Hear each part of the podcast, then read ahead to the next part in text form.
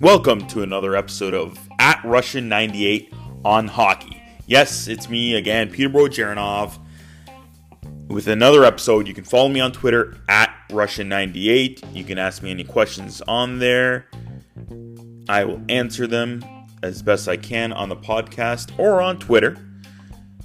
What do we have this episode? Well, it's our special Halloween episode, our NHL Halloween episode. Uh, so we're going to be talking about my top favorite costumes of NHL players.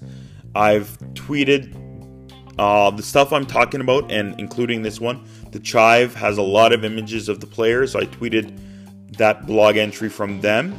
Uh, scary incidents in the NHL. There's a really of many scarier one. I retweeted a Bleacher article from a few years ago, I think, from Tam Tab Bamford I'm going to talk a little bit of, about a few scary incidences. Also, injuries in the NHL. Some top stars getting injured. I'm going to talk about that. The Predators signing some contracts to some big players on their team. The big goal that could be the best goal of the year happened this week. Going to talk about that. Hot teams.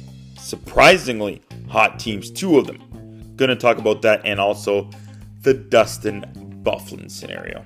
Okay, let's go with Halloween first. All right, so I linked the Chives article. Uh, the ones I like the most, I'm gonna name my top five.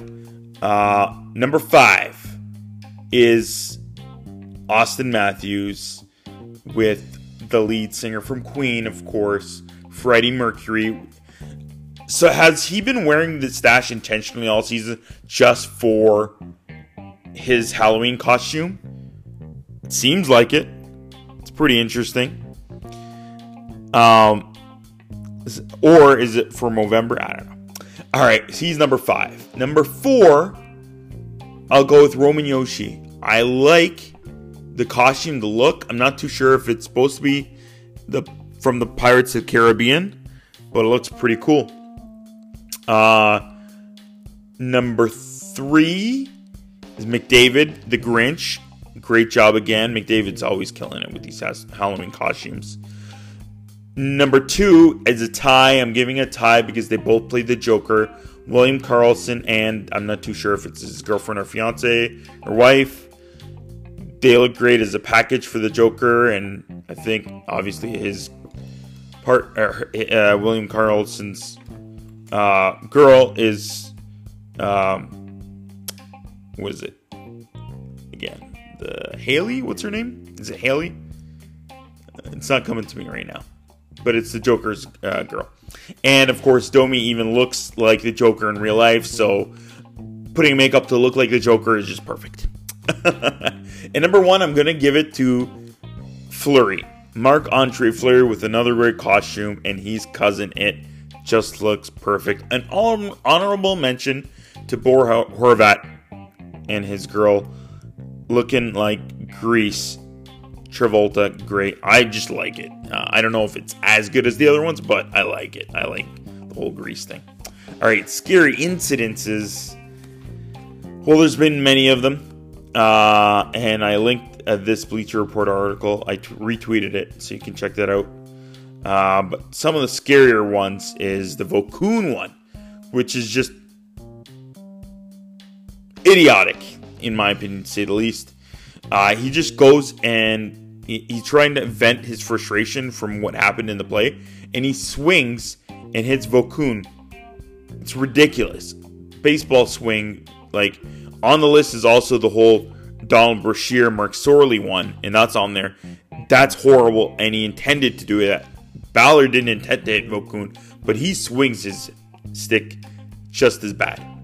Another one, Ribeiro taking a slash to the throat. It could have been fatal, but thank goodness it wasn't horrible. Well, it was still bad. He still missed like eight weeks, but wow. And then another one is the Chara on Pacioretty. I don't think Chara meant to obliterate Pacioretty, but he hit him right into that stanchion, and they've changed it. I think in almost every arena in the NHL now, where it's curved instead of the hard rubber, and that was bad. And almost Char almost went to jail for that hit. Wow. All right, and there's money on that uh, article, and you could take a look at some other vicious, scary injuries. Speaking about scary, uh, it's scary how some teams are now without their top players. Oh, it's weird how a lot of top players are out. Guys that have been in and out recently, like Laine, he's back. Trocheck for Florida, Zibanejad now for the Rangers. Pittsburgh, on the other end, amazingly still playing very well without Malkin, and now he's back. But they missed Malkin for a while now to start the, the season. Since I think he got injured in the second game at the beginning of the second game of the season. Now he's back. So hopefully he can get back on track. The Leafs are struggling. I think they lost like four to five games without Tavares. Uh, they need him back. He's a consistent two way player who can also score goals. And it just looks like the kids are a little bit lost too and play better with Tavares on the lineup. Also, Colorado Avalanche were on fire, dominating the league. Wow. And then Rantanen and Landeskog are both out long term. This is going to be killer for a team playing so well. Hopefully they can get back in the in the fight, but that's a big kick in the you know what's for probably one of the best lines in hockey, that top line, and missing two of the three. It's going to be all MacKinnon, but I, as I said before in earlier podcasts, I really like their second line of players, their additions. So hopefully those guys, Burakovsky and Kadri, and the rest of them can fill in the holes.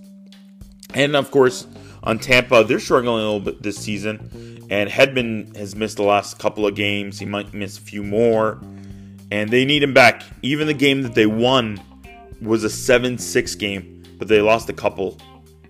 So they're going to need him back. Tampa's not playing so well this year. All right. And then in Nashville, they lock up Austin Watson for another three more years at 1.5 per year. And their big stud on the blue line, Roman Josi, eight years. Wow, 72.4 million. That's roughly 9 million a year. So it's a great deal. Uh, I like, and they can do this. The Preds can do this because they've done well with the cap. Ellis is still only making six million. Uh, Josi, Josi was making four. Ekholm is at three and seven. And then they've Turris at six million. Forsberg at six million. Arvidsson at four point two. They've got a lot of guys at some good contracts, so it's okay if they overspend a little bit on Duchene Johansen and now Josi, but I don't know how his contract will look on the back end because he's signing it now, which kicks in next year. He'll be 30, so that'll go till he's 38, and how fast he will still be on skates in year 36, 37, and 38 uh, of that contract. But it's still pretty good to lock him up. Uh, he's still one of the top defensemen in the league. All right, and then the teams to watch out for this year. The Canucks, they're killing it this year. Pettersson, he's got like I don't know how many. I I, I don't think I counted uh, Saturday on the stats because I recorded a couple of stats down. Pettersson had a great goal in that Saturday game as well. In the air, batted it and put it in off the ice and in. He's like third in the league in assists last time I checked, 14. 18 points in 12 games, so now he probably has 19 or more. I can't remember how many points he got on Saturday. JT Miller's playing well. He's top 15 in the league in points. Uh, Quinn Hughes, his brother might not be playing too well in Jersey, but he's killing it. He's top 10 in the league in points as a defenseman, so he's playing well. Markstrom's playing well in in between the pipes, 0.975, but Thatcher Demko, the rookie, second best last time I checked with .941 save percentage after a couple games he's played. He's playing great. And also speaking about hot goalies, in Arizona, a big reason they're playing well is Darcy Kuemper with a .933 after eight games. He's leading the league among goalies in goals against average with goalies that played seven or more games. He's he's they need they need a guy like that because they don't know I don't know how much depth they have to put up a lot of goals. But Nick Schmaltz has really stepped up so far and he's got 11 points, so he's playing really well. Uh, and then going back to Canucks, I recommend uh, Nick Schmaltz picking him up if you haven't. So he's doing well on a couple of these guys that I, have mentioned. Maybe Demko if he's still available for you, but especially on Vancouver, JT Miller's playing with Pettersson and and, and with Pettersson and Boeser, I believe, on the top line. So pick him up if he's still out there. He probably is. And of course, on the Coyotes, OEL is so underrated. killing with 25 minutes a game. He's up there among defensemen there. All right, and then the other one thing I wanted to mention is the Dustin Byfuglien scenario is pretty interesting. It was believed to be that he's stepping away because he's thinking about retiring, so he's not too sure. But he recently went on a uh, surgery on his ankle, so it discovered that he had a broken bone in his foot. And now is he gonna go to an arbitrator? This is what I'm what everybody's talking about. And this might be a battle between him and the Jets now if he goes to the arbitrator and they're trying to decide did is this still an injury from last season or is it an off-season injury? So lots of question marks. Jets are already struggling on the back end and Byfuglien's a huge piece of that.